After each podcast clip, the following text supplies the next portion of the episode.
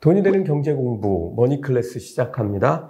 어, 얼마 전에 출간된 신간 주식은 심리다를 쓰신 최사묵 저자님을 모셨습니다. 어서 오십시오. 안녕하세요. 네. 아, 오늘 모신 저자님은 어, 유명한 정신과 의사 선생님이십니다. 어, 저도 뭐 이렇게 뭐 스트레스 받고 그러면 아, 정신과 진료 한번 받고 싶다 이런 생각도 좀 드는데 잘 안 가게 되더라고요. 그, 어, 요즘에 뭐 정말 주가도 많이 빠지고 어, 시장도 요동치고 그러다 보니까 어, 우리 구독자분들도 좀 스트레스 많이 받으실 텐데 어, 오늘부터 저자님 모시고 세 번에 걸쳐서 내 마음을 읽어서 다스리고 다른 사람의 마음을 읽어서 투자에 성공하고 그 다음에 가치 있는 투자자가 되는 방법을 알아보도록 하겠습니다. 뭐 저도 열심히 투자하고 있는데 뭐 개인들 투자 안 하는 사람 별로 없는데 사실은 투자 그러면 그 투자 자체가 스트레스잖아요. 네, 네. 예, 이게 책을 쓰신 이유하고 뭐 관련이 돼 있나요? 네, 투자, 아, 자본을 던진다, 뭐 이런 이런 원래 개념이지만 네. 요즘에 특히 스트레스를 많이 받으시는 것 같습니다. 근데 네. 사실 이 스트레스라는 게 없는 세상이 있을까? 예, 뭘 해도 스트레스입니다. 예, 스트레스 없는 것도 스트레스예요. 너무 무료하고 지루하고 이것도 스트레스고 너무 과도한 스트레스도 문제입니다. 사실은 이 스트레스를 받을 때 우리가 기본적으로 가지고 있는 약간의 그 비합리적 신념이라 그럴까요? 어, 나는 스트레스가 없어야 되는 사람이야. 기본 전제가 예. 스트레스 받은, 받는다는 거 있어, 있어서는 안 돼. 뭐 이런 기본적인 비합리적 신념이 네. 스트레스를 다루기가 더 어렵게 만드는 부분도 있는데 주식시장도 항상 그런 것 같습니다. 예, 그래서 하락장도 있고 상승장도 있고 어, 소개해 주신 대로 저는 이제 정신과 의사입니다. 네. 그래서 저희 진료실에 다양한 질환들을 어, 경험하고 치료하고 돕고 있는데 혹시 정신과에서 다루는 질환들 어떤 것이 있는지 알고 계세요? 잘 모르죠. 많이 들어보셨을 텐데 뭐 우울증, 네, 네. 불안 장애, 뭐 어. 공황 장애, ADHD 이런 질환으로 오시는데 네. 저는 이제 정신과 전문의, 요즘에 정신건강의학과라고 많이 부르는데 아, 예. 어, 한 20년 전문의 하면서 특히 중독 문제를 많이 다뤘습니다. 아, 중독. 네, 네. 뭐 마약. 맞습니다. 뭐, 네. 마약 중독. 주식 투자도 약간 중독성이 있는데. 제가 특히 이제 도박 중독을 네. 우리나라에서 제일 많이 다루고 있는 의사 중에 하나입니다. 예. 그래서 도박 환자분들을 보면서 어, 그분들 돕고 있는데 또 그 중에서 이제 주식 문제로 오시는 분들이 상당수가 있으셨어요. 어, 이분들을 제가 보면서 아, 처음에 도박과 주식은 들어가는 동기는 분명히 다른데 네. 예를 들면 도박은 어, 재미삼아 호기심으로 시작을 하고 네. 주식은 내가 돈을 벌기 위한 명확한 동기로 시작을 하는데도 불구하고 네. 진행 과정은 상당히 똑같다. 어. 그리고 그 결과도 상당히 똑같다. 예. 예. 이제 그런 측면에서 도대체 이 주식 중독이 왜 이렇게 진행이 될까? 음. 네, 이런 관점에서 처음에 고민과 이제 연구를 하게 됐고, 아, 그런 것들을 좀 통합해서 조금은 의학적인 부분을 약간은 내려놓고 예. 투자자 입장에서 한번 바라보는 시각이 필요하겠다. 네. 이런 생각을 하게 됐고, 어, 그래서 이제 기본적으로 정신의학적 관점, 그리고 심리학적 관점, 그리고 이제 행동 경제학적 관점, 예. 뭐 이런 부분들을 좀, 어, 연구하고 공부해서 같이 이 책에 담게 됐습니다. 아, 예. 아, 저도 뭐 거의 책 내용 쫙 훑어봤는데요. 아, 그러셨어요? 근데 이게 가끔 모르는 용어들이 나오니까 네네. 어, 거기가 좀 어려웠던 것 같고. 네네. 어쨌든 뭐 지금까지 이렇게 진료 20년간 해오시면서 어, 뭐 투자 때문에 힘든 분들 지금 말씀하셨다시피 이제 많이 접하셨을 텐데 네네. 혹시 뭐 그게 저나 또 우리 구독자분들일 수도 있는데 어, 이런 그 정말 스트레스에 엄청 쌓여 있고 어떻게 보면 중독이기도 하고 한 이런 사람들이 가지고 있는 공통점이나 어, 또 혹시 뭐 기억에 남는 환자, 환자? 네, 병원에 오시는 환자라 그렇습니다. 네, 네. 네, 어쨌든 뭐 그런 분 있으면 좀 소개 좀 해주시죠. 네, 사실 최근에도 뭐 자주 이렇게 많은 분들이 오시는데, 어, 한 30대 중반의 기혼자 남자분이셨어요. 네. 들어오실 때부터 상당히 우울해 보이셨고, 그래서 굉장히 심각한 상황이 있었구나라고 짐작을 했는데, 네. 말씀을 더 여쭤보니까 최근에 이제 주식 문제가 좀 심각해져서 자살 시도를 음. 하셨던 분이에요. 네. 그리고 다행히 이제 큰 손상은 없어서 좀 우울증에 빠져서 가족들 권유로 오셨던 경우인데 예. 사실 병원에 오시는 분들은 이렇게 정말 심각해 오십니다. 예. 대충 어, 주식으로 소, 어, 손해를 봐서 뭐 금전적인 이 손실이 있다 그래서 오시는 경우는 거의 없고 네. 어, 이렇게 금전적인 것뿐만 아니라 직업적으로 또 가족 관계 또 대인 관계 많은 면에서 문제가 생길 때 음. 이때 오시는 경우도 대부분인데 이분들의 공통점은 장기 투자로 해서 문제가 생겼다 오신 분은 제가 한 번도 본 적이 없는 것 같아요. 예. 대부분은 이제 투자를 한다, 주식을 한다고 해서 주변에서 누구 얘기를 듣고 네. 아니면 뭐 미디어에서 누구 얘기를 듣고 시작을 했는데 두 갈래로 나눠집니다. 음. 첫 번째 갈래는 운이 좋아서 이제 소위 비기너스 윈, 예. 예, 운이 좋아서 한 번에 큰 어, 이익을 본 다음에 네. 아 이제는 내가 부자가 되겠구나, 빨리 되겠구나. 네. 그래서 대출을 하고 돈을 끌어모아서 음. 무리하게 투자를 하는 경우. 그러면서 약세장이 오고 다른 이유로 팔고 사고 하면서 통장이 거덜나는 경우. 네. 이런 코스가 하나 있고 두 번째 코스, 코스는 어, 투자를 하긴 했는데 처음부터 손실이 생깁니다. 네. 네, 그러면 이제 심리적으로 압박을 받아서 음. 어, 근데 이거를 또 가족들한테 얘기도 못하고 그렇죠. 몰래 하는 경우들이 상당히 음. 많거든요. 음. 그런데 이걸 또 복구하려는 마음이 강하기 때문에 또 무리하게 대출을 하고 네. 악순환이 되면서 문제가 터지고. 음.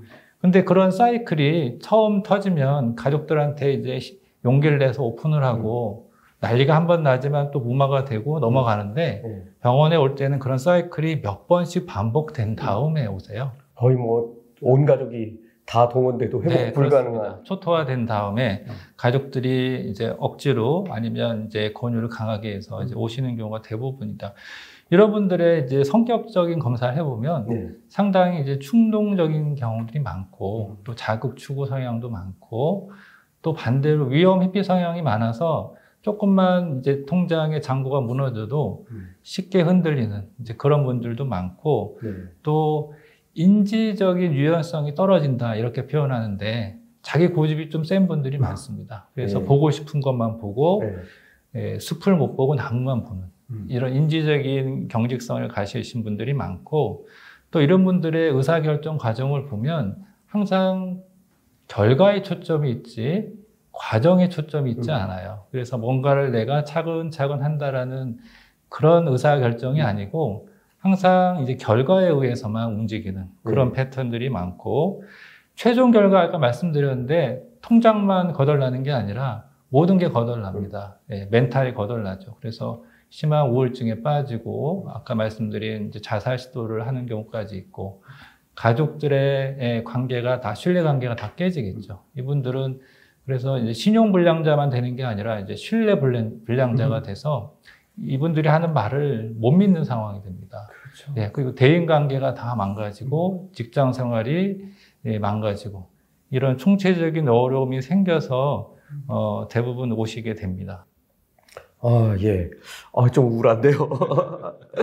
그 책을 보다 보니까 투자의 시작이 뇌, 뭐 이런 부분이 있는데, 맞습니다. 요거, 요- 요게 무슨 의미인지 조금 설명을 네. 좀 부탁드립니다. 사실은 이제 이 얘기가 중요한 얘기 같습니다. 우리가 투자를 하면 이제 의사결정하는 과정이죠. 예, 그렇죠. 네, 내가 판단을 하고 선택을 하는 과정인데 그 의사결정은 이제 우리 브레인, 뇌에서 하는 거죠. 뇌라는 건 결국 어, 사람의 심리가 표현되는 공장 같은 곳인데 그럼 심리는 무엇이냐? 그 사람의 감정, 그 다음에 생각, 네.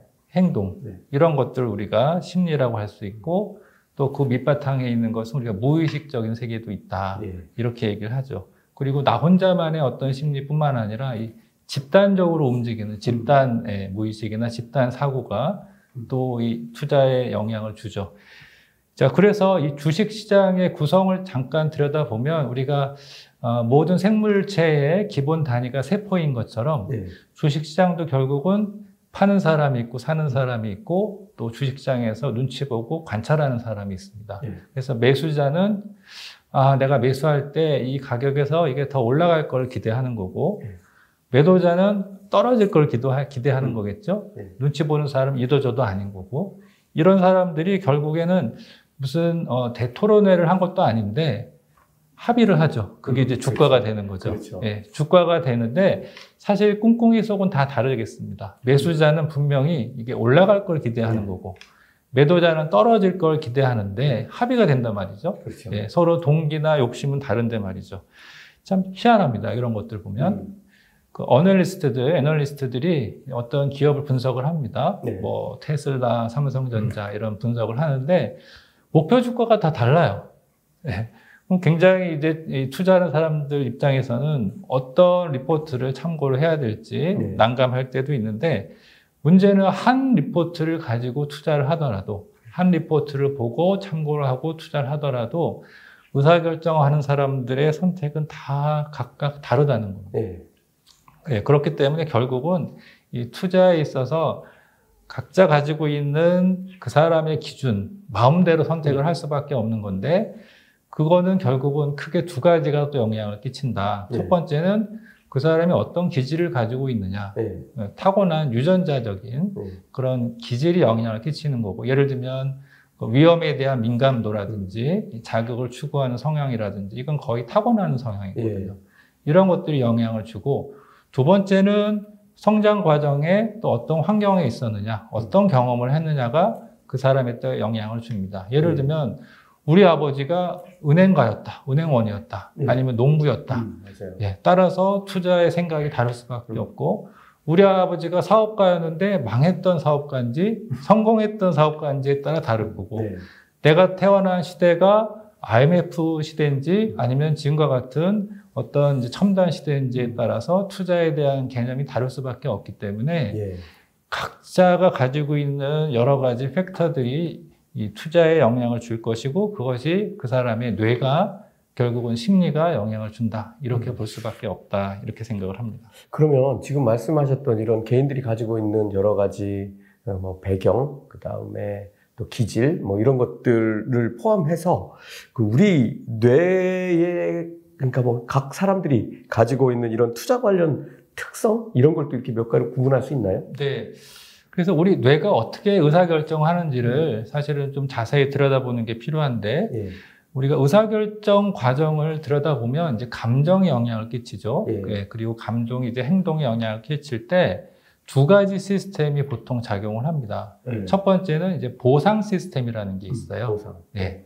보상을 준다. 그래서 어떤 우리가 행동을 했을 때 결과가 나오면 그 결과가 좋다. 그러면 그 행동을 계속 하겠죠. 예. 예, 그게 이제 동기를 강화시켜주고 의욕을 고취시켜주고 더 열심히 하게 만드는 음. 내가 어떤 맛집에 가서 음식을 먹어서 아 이거 너무 맛있다 그럼 음. 기분이 좋아지고 네. 그 레스토랑 그 맛집을 또 가게 되는 예. 이제 그런 시스템이 이제 보상 시스템입니다. 이럴 때 우리 뇌가 많이 들어보셨겠지만 이제 도파민이 음. 작동을 해서 기분이 좋아지는 이 보상 시스템이 작동을 하죠. 사실은 이 보상 시스템이 있기 때문에 인간이 성장하고 발전하고 혁신하고 음. 더 나은 것을 추구하고 예. 이게 이제 기업 차원에서도 그렇고 또 국가 차원에서도 그렇고 그러니까 이것이 활발하게 작동하는 것은 꼭 필요한 일인데 문제는 예. 이것이 제때 또는 과도하게 작동을 한다 그러면 이게 중독 현상이 또 생기는 네. 이런 문제가 생깁니다. 제가 강조하는 것은 이 보상 시스템, 도파민 시스템이 세 가지 특징이 있어요. 예. 첫 번째는 결과보다는 예. 기대와 예측에서 도파민이 더 많이 나온다. 아, 예를 들면 우리가 맛집에 가서 맛있는 음식을 먹을 때 도파민이 100이 나오는데 아 맛있다. 그런데 사실은 맛집에 줄 설 때 먹기 전에 기대감이 뿜뿜할 때 도파민이 500이 나오는 예. 이런 현상이 이 실제 이 보상 회로에서 벌어지는 현상입니다. 그래서 어, 우리가 미팅 나고도 마찬가지입니다. 미팅 나가서 좋은 사람 만나서 기분이 좋지만 네. 사실은 나가기 전날부터 설레고 음. 기대하고 그때 도파민이 더 많이 나오는 거거든요. 예.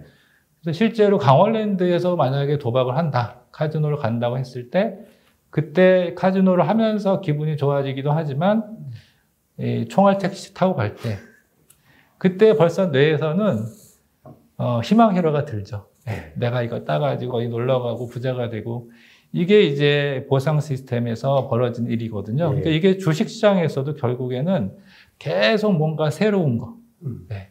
기대하는 거, 예측하는 거, 네.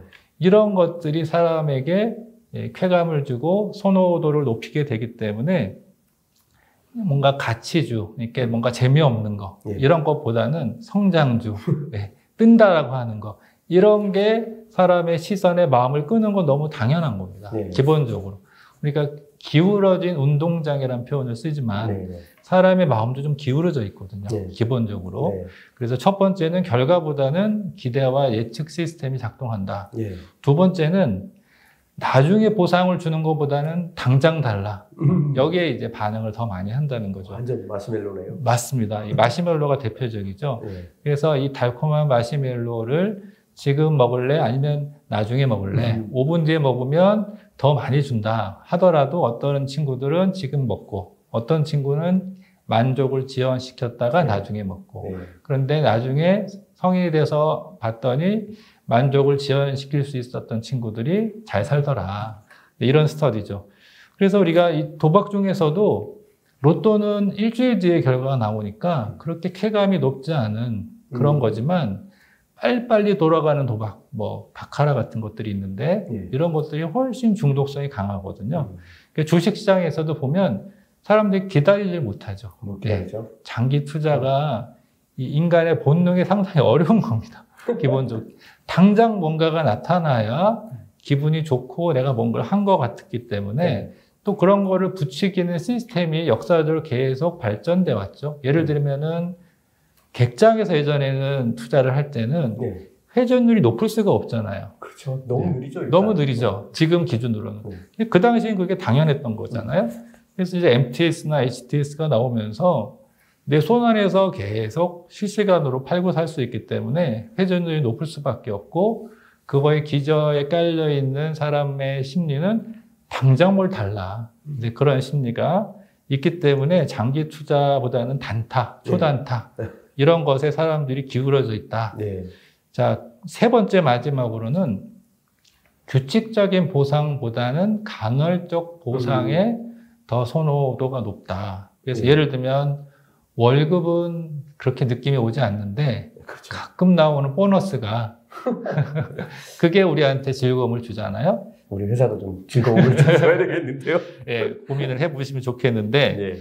그러면 아, 이 회사를 떠날 수가 없습니다. 언제 보너스가 나올지 모르기 아. 때문에 그렇죠. 네, 그래서 예, 그렇죠. 우리가 SNS를 자꾸 들여다보는 이유, 이메일 체킹을 하는 이유가 대부분은 필요 없는 정보지만 가끔 중요한 정보가 있기 때문에 이거에서 빠져나올 수 없게 만들죠. 이제 주식 시장도 그러니까 따박따박 나오는 배당 같은 거는 별로 재미가 없고 그렇게 쾌감을 주지 못하는데 한 번에 뭔가 터지는 대박 같은 거에 우리가 집중할 수밖에 없는 그런 시스템이 이제 보상 시스템이기 음. 때문에 이런 도파민 시스템이 실제로 과도하게 작동하게 되면 투자 에, 주식시장에서 굉장히 어려움을 겪어, 겪을 수밖에 없다. 네. 이 얘기를 좀 먼저 강조를 드립니다. 네. 저희 구독자분들에게도 제가 뭐, 어, 이런 회사가 있습니다라고 이제 소개도 드리고 그러는데, 속으로는 제가 그런 생각을 합니다.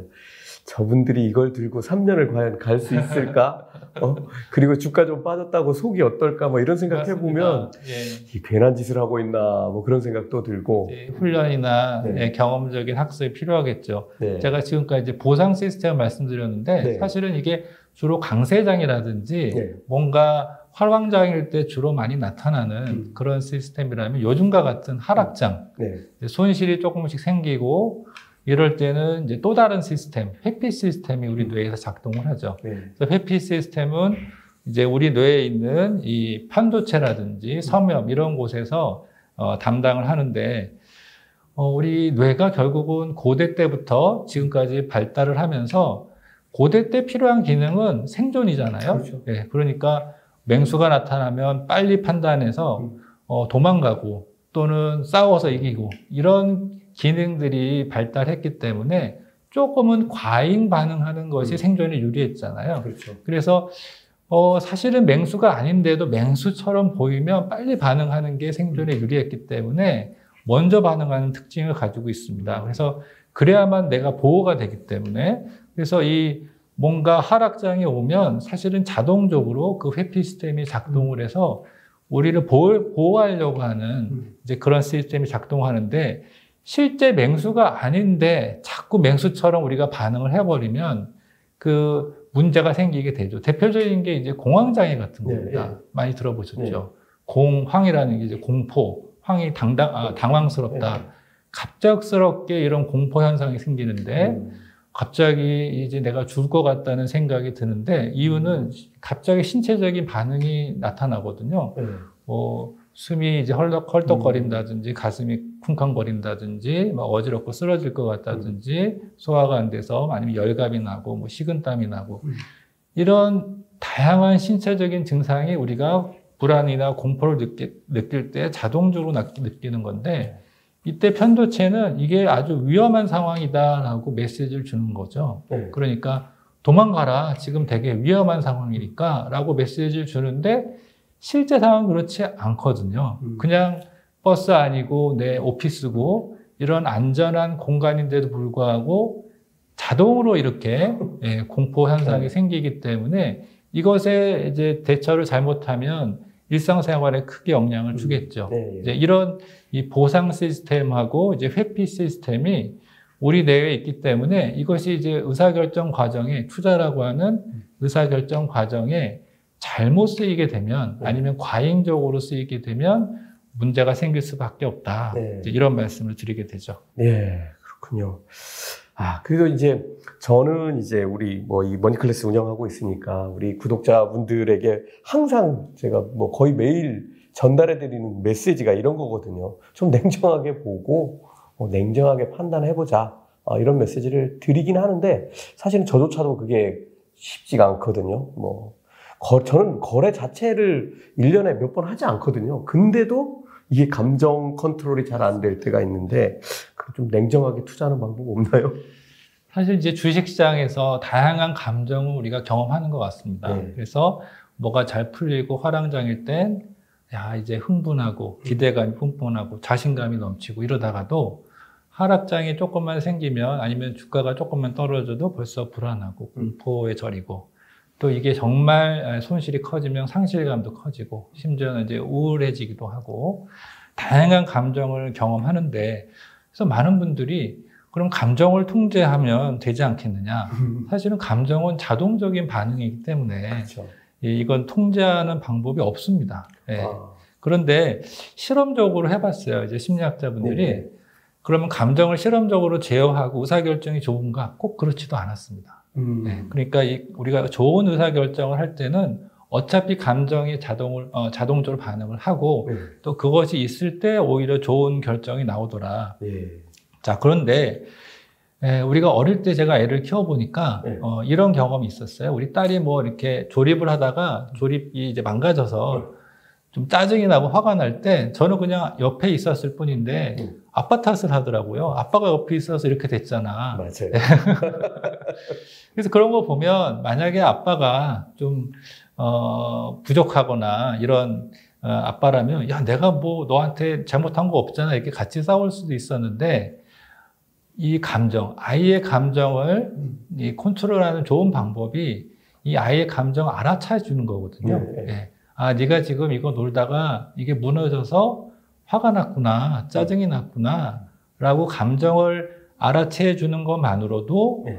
감정이 이제 누그러들잖아요. 공감해 주. 네, 공감해 주게. 사실은 그게 우리가 연구를 해보니까 이 감정을 명명만 해도 불러주기만 해도 실제로 진정이 되더라. 음. 이런 것들이 많이 연구가 됐거든요. 네. 그러니까 우리가 어, 불안할 때, 특히 이 공포에 쩔일 때, 아 내가 불안하구나. 네. 또 지금 되게 무서워하는구나, 두렵구나라고 그 감정을 알아차려 주는 것만으로도 일단 좀 진정 효과가 있습니다. 네. 근데 그것만으로 좀 부족하죠. 우리가 항상 어린애처럼 어, 예, 이런 치고를 당할 수는 없으니까요. 네. 성장을 해야 되고 내가 성인이 된다면 조금 그 감정을 잘 다룰 수 있는 사람이 돼야 되는데 그것은 어떤 훈련이나 경험을 통해서 조금 다르게 반응을 할 수 있습니다. 예를 들면 바로 어제 제가 진료실에서 있었던 일인데 예. 어, 그 의사 선생님이 이제 수술하는 의사 선생님인데 네. 이제 좀 스트레스가 많아서 병원에 오셨어요.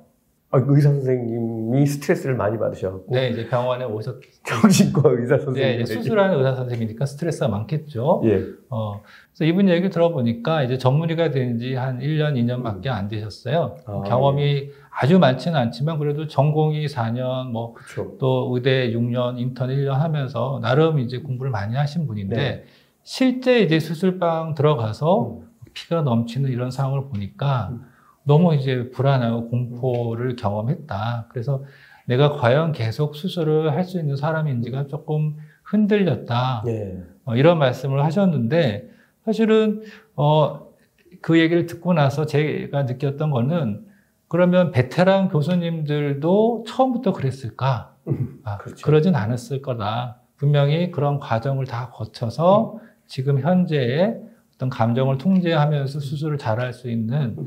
예, 그런 어, 수준에 이르렀을 때 분명히 경험과 시간이 필요했을 거다라는 측면에 대해서 말씀드렸는데 제가 의대 때 사실 굉장히 듣기 싫었던 수업 중에 하나가 이제 법의학이라는 수업이 네, 있습니다. 예, 예. 예. 그래서 한 시간 내내 보는 건 이제 죽은 사체 슬라이드를 계속 넘겨가면서 교수님이 그걸 보여주면 그날은 점심을 먹기 힘든 날이죠. 네. 예. 뭐 구더기, 진드기 이런 네. 것들을 봐야 되니까. 음. 사실은 근데 저희 같은 초보자들은 그걸 보면서 여러 가지 불쾌한 감정을 느끼지만 예. 그분은 사실은 평생 그런 걸 하면서 그런 느낌보다는 오히려 그 억울하게 죽은 음. 분들을 어떻게 한을 풀어줄까 네. 그러면서 자기 감정을 컨트롤 하거든요. 예. 또 대표적인 예가 어, 우리 프로게이머 분들 있잖아요. 예.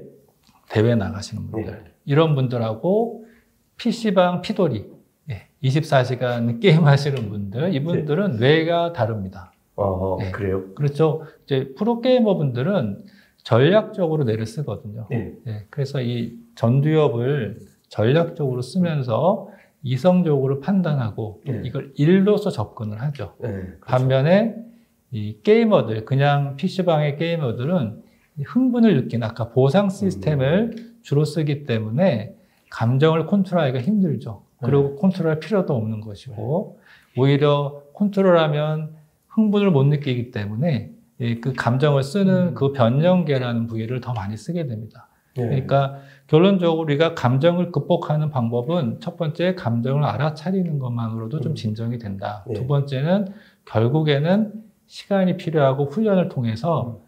전두엽을 어떻게 내가 잘 쓸 것인지에 대한 네, 그런 노력이 좀 필요하다. 예. 이렇게 말씀드릴 수가 있겠습니다. 예.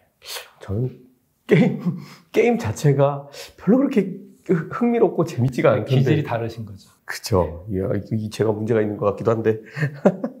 제가 이제 그 우리 머니클래스 운영하고, 어, 뭐, 시장 읽는 법, 그 다음에 뭐, 종목 골라내는 법, 그 다음에 사고 파는 법, 뭐 이런 여러 가지들을 이렇게 말씀드리고 있는데, 어, 제가 지금까지 경험을 해보면 제일 황당한 게 뭐냐면 주식하고 결혼하는 사람들이 아, 네. 있어요. 그러니까 이게 그냥 이게 결혼이라는 표현을 제가 썼는데 이게 연애하는 것도 아니고 완전 결혼해서 네. 같이 살아요. 네.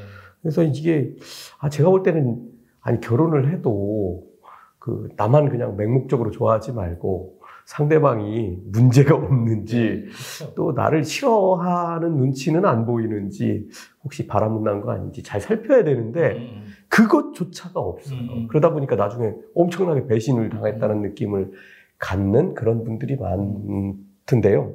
이참 이게 사람들 이것도 좀 전에 말씀해 주셨던 기질하고도 관련이 관련이 있죠. 있습니다. 사실 이런 분들을 보면 어, 몇 가지 특성이 있는 것 같습니다. 네, 네. 어, 첫 번째는 자기 주장, 자기 생각이 좀 어, 과도하게 예, 아까 말씀드린 인지적 유연성이 떨어지는 음. 이제 또 과신 이- 이런 것들을 가지고 있습니다. 어. 예, 그래서 자기 생각을 유연하게 못 바꾸는데 네. 사실 10년 전에 분석한 거 아니면 한 달 전에 분석하면 끝난 거예요. 이제는 스스로는 더 이상 추적 조사할 필요도 없는 거고 이 기업이 어떻게 성장하는지 아니면 망가지는지에 대해서 별로 관심이 없고 음. 내가 한번 결정하면 나는 이제 결정을 잘하는 사람이니까 음. 자기 스스로를 너무 믿는 분들이 있습니다. 네, 네. 이 편향이라는 용어를 이제 그렇죠. 말씀드리는데 이제 편향이라는 것은 누구나 가지고 있고 일상생활에서는 크게 문제가 안 되는데 네. 이런 돈이 왔다 갔다 하는 이제 주식시장 같은 데서는 중요한 결정을 할 때 결정타를 날릴 수도 있죠. 그래서 음.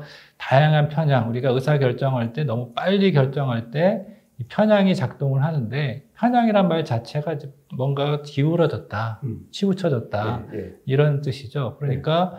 대표적으로 이럴 때 이제 보유 편향, 보유 효과가 나타나는 것 같습니다. 예. 저희가 이제 차를 살 때 보면 음. 처음에 차라는 걸 살 때 아주 신중하게 결정하잖아요. 그렇죠. 이 차도 보고 저 차도 보고 생전에 못 듣던 어떤 용어들도 공부를 해가면서 어, 결국은 신중하게 선택을 하는데 선택 전에는 모든 차들이 가치가 동등한데 그렇죠. 이게 나한테 들어온 다음부터는 심리적인 프리미엄이 붙어버립니다. 음. 애착이 형성이 되는 네, 거죠. 네. 그러면서 아, 더 이상은 이제 나쁜 얘기는 듣고 싶지가 않은 이제 확증 편향까지도 연결되는 그러니까 세상에 많은 정보들이 있는데 어떻게 좋은 정보만 있겠습니까? 네. 예. 안 좋은 정보도 분명히 있는데 그건 듣기 싫기 때문에 자꾸 음. 걸러내게 돼요. 예. 제가 이제 신발을 한번 살려고 어, 고민을 했는데 네. 신발은 기존에 신고 사야 되니까 음. 직접 오프라인 매장에 가서 사는 게 제 경험이었는데 어떻게 컴퓨터에서 알고 있는지 뭔가 이제 네이버를 보고 있는데 갑자기 신발을 띄워주더라고요. 요즘 무서운 세상이 됐습니다. 네. AI가 제 마음을 읽고 신발을 딱 띄워주는데 제가 딱 꽂힌 문항이 있었어요. 한 달 내 100% 무료 환급 가능. 어. 그러니까 반, 반품이, 반품이 가능하고 100% 환급도 가능하다. 그러니까 어 그래? 그러면은 괜찮네. 내가 혹시 발이 안 맞거나 마음에 안 들면 언제든지 바꿔준다고 하니까 사게 됐어요. 네. 네. 근데 사실을 알고 보니까 나중에 제가 마음에 안 들었는데도 처음에는 그런 어, 이 조건. 마케팅들 네. 조건들이 아 이게 보이 편향을 노리고 한번 들어오면은 아 이게 뭔가 애착이 생기는 것들을 노리고 이런 마케팅을 하는구나라는 걸 나중에 깨닫게 됐죠. 네. 예. 그래서 새로운 정보들을 자꾸 무시하면서 확증 편향으로 연결되는데 네. 대표적으로 우리가 이제 팬덤 현상들이 생기잖아요. 그렇죠. 그렇죠. 음. 예. 뭐 연예인들도 있고 정치인들도 네. 있고 그러면 이분들은 딱 이것만 보고 나머지들은 스크린을 해버리니까 네. 결국 의사결정에 문제가 생길 수밖에 없게 되는 것 같습니다. 예. 그렇죠. 저희도 뭐, 저도 이 뭐 주식 종목들 분석해드리고 뭐할때 보면 지금은 옳지만 또 시간이 지나면 회사가 변하기 때문에 음. 이게 달라지고 또 경제 환경도 바뀌고 근데 이런 것들을 대입을 거의 안 하고 그냥 딱 한번 해놓은 걸로 그냥 끝내는 분들이 있는데 그 어쨌든 제가 추천한 종목들도 어 이게 상황 그 당시에는 옳지만 뭐 오늘 오늘은 오를지 모르지만 내일이나 뭐 몇 개월 후, 몇 년 후에는 전혀 엉뚱한 상황이 될 수 있다는 거를 항상 기억하고 계셔야 될 것 같습니다. 어, 반대 경우도 있는데 제가 보면은 제일 돈을 못 버는 사람들인 것 같은데 위험 신호가 딱 나오면 겁을 그냥 엄청 먹고 주가 뭐 한 10%만 빠져도 난리가 나는 이런 분들이 많은데 이거 불안, 뭐 공포 이렇게 해석할 수 있을 것 같은데 이거 어떻게 다스려야 됩니까? 네, 사실 아까 감정 얘기를 잠깐 네, 했지만 네. 이 불안이란 감정 손실이 조금만 생겨도 불안이 생기죠. 네. 이 불안이란 감정은 우리가 불확실성이나 모호한 자극에서 생기는 감정이죠. 예. 그리고 공포라는 것은 조금 더 구체적인 어떤 음. 대상이 있을 때 음. 우리가 공포라고 하죠. 뭐 벌레 공포 아니면 고소 공포, 예. 폐쇄 공포. 음. 구체적인 상황이나 대상이 있을 때 그런데 뭐 이 불안이나 공포는 우리가 인간이 가지고 있는 아주 보편적인 감정이기 때문에 예. 이런 것들을 경험하는 게 너무나 지극히 당연한 거죠.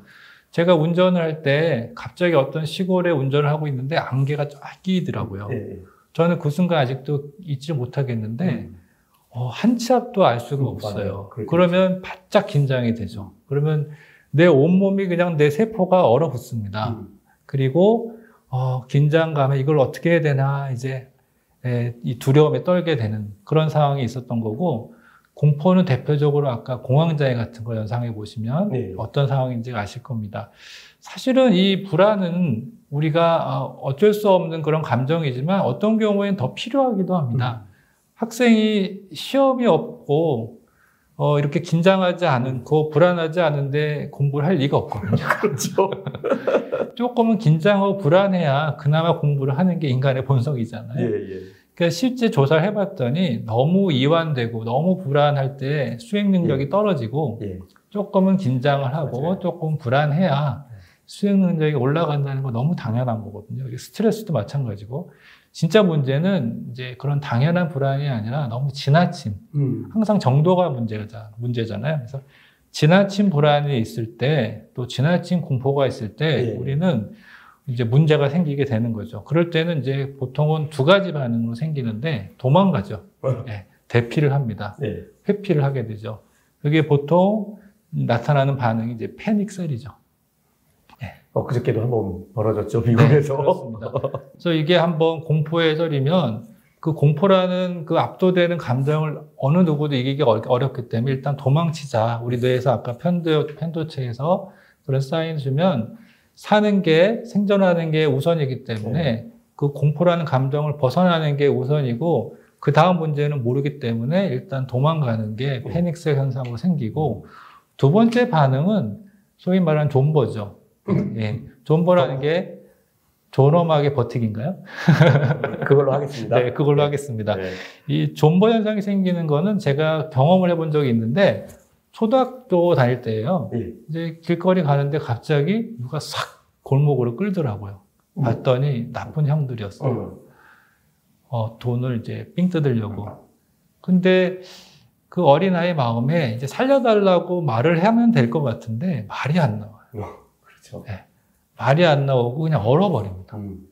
이게 공포에 쩔이게 되면 사람이 어떻게 해야 될지 모르고 그냥 멈춰버리는 현상이 생겨요. 이성이 하나도 작동 안 네, 하는. 작동을 안 하고 완전히 이제 압도당하는 네. 이 공포에.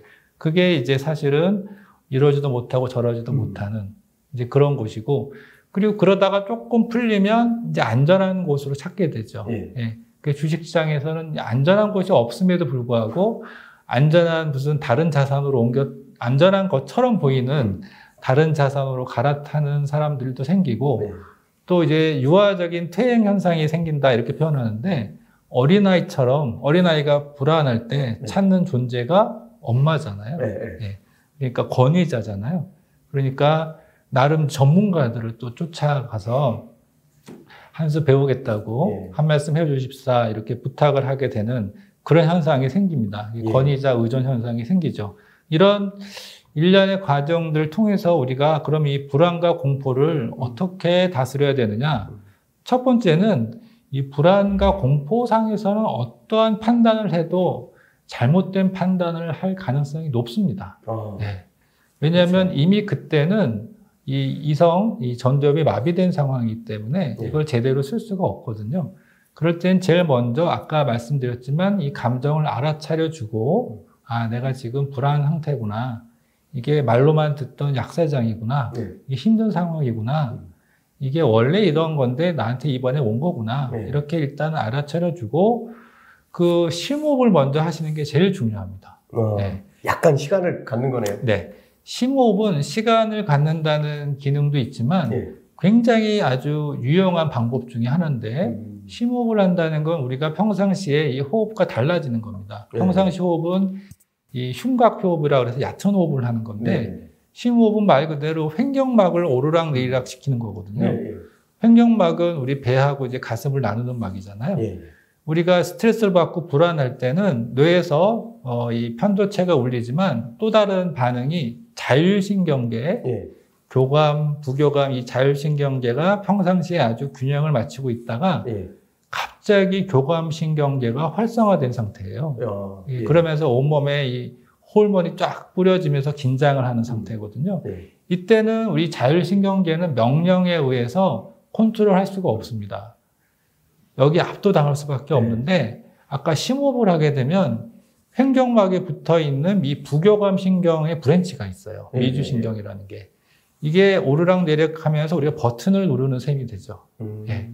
아주 유용한 방법입니다. 그래서 네. 이 다시 부교감 신경계가 힘을 내서 균형을 맞춰주는 음. 그러니까 우리가 실제 명령할 수 없는데 컨트롤이 가능해질 수 있는 메커니즘을 하나 가지고 있는 거거든요.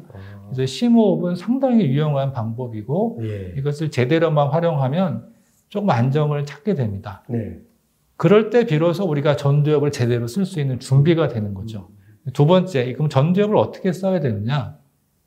결국은 우리가 주가가 내려가는 상황에서 어, 불안을 느끼는 거는 사실 내 기대가 무너졌기 때문에 그렇죠. 그렇죠. 네, 거기 밑에 깔려 있는 것은 비합리적 신념이 있습니다. 예를 들면 절대 주식시장에서 나는 손해 보면 안 돼. 뭐 이런 음. 것들이죠. 어, 예. 그것이 이제 기대감이 예, 같이 무너지는 상황에 오는 건데 사실 제가 정신과 의사 한 20년 하면서 느낀 게 하나가 있다면 네. 사람들은 정말 생각이 다르고 감정을 느끼는 방식이 다 다르다. 음. 그런데 사람들 간에 갈등이 생기고 오해가 생기는 건 비합리적인 신념이 깔려 있는 거예요. 음. 저 사람과 나는 같다. 저 사람과 나는 생각이 같다. 예. 느끼는 게 같다라는 비합리적인 신념이 깔려 있기 때문에 오해가 생기고 음. 갈등이 생기는 거잖아요. 예. 연애는 항상 달콤해야 돼. 이런 비합리적인 신념이 있기 때문에 갈등을 못 이기는 거잖아요. 예. 그러니까 실제로 나는 항상 불안하면 안 돼. 항상 나는 인정받고 성공해야 돼. 이런 비합리적인 신념이 무의식적으로 깔려 있기 때문에 그런 분들일수록 더 타격을 받게 됩니다. 예. 그래서 이번 기회에 정확하게 판단을 할 수가 있게 되겠죠. 아, 주식시장이라는 것은 흔들릴 때도 있고, 예. 하락장에 올 때도 있고, 여름이 있으면 겨울이 있을 때도 있고, 이런 것들을 경험적으로 학습을 하게 된다는 게 중요한 겁니다. 네. 이론적인 게 아니라. 제가 한 30년 전에 최초로 해외에 나가는 본- 본 적이 있어요. 캐나다에. 예. 그런데 5월 달이었는데 눈이 오더라고요. 음. 사실은 그 전에 20년 동안 눈은 겨울에 오는 거야.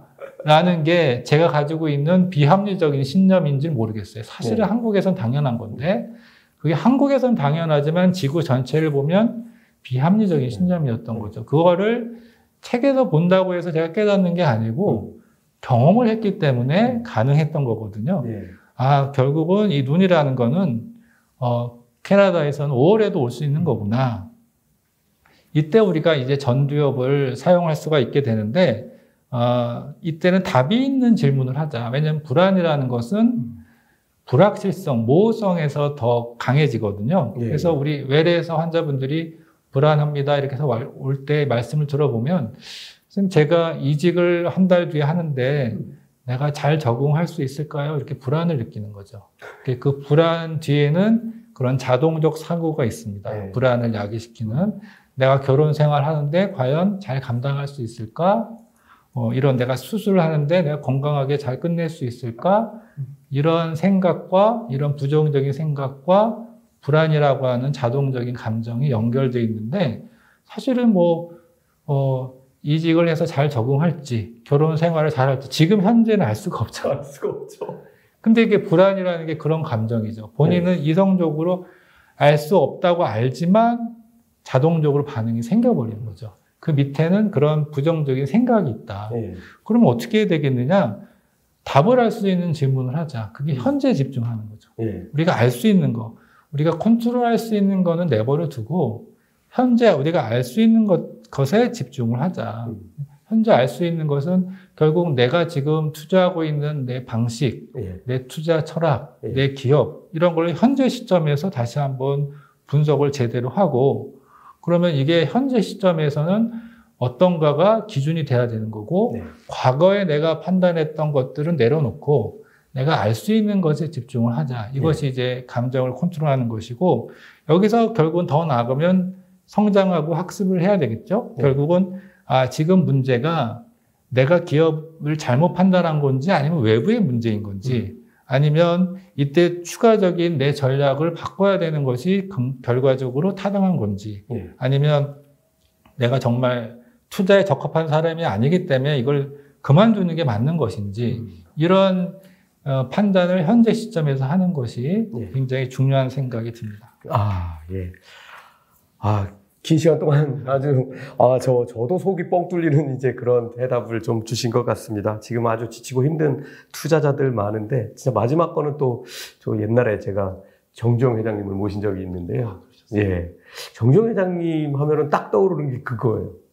어, 뭐, 불안하고, 이거, 아, 이거 어떻게 해야 되나, 뭐 이럴 때 딱 한마디 해봤어? 네. 현재 중공업 앞에, 앞에 써 있습니다. 네. 항상 그, 그, 와, 정말 놀라운데요. 그냥 뭐, 지금 그 뭐, 걱정부터 하고 있지 말고, 해봐. 이렇게 이제, 아, 말씀하셨던 게 기억이 납니다. 다음 시간에 더 재밌는 얘기로 네. 다시 뵙겠습니다. 감사합니다. 네.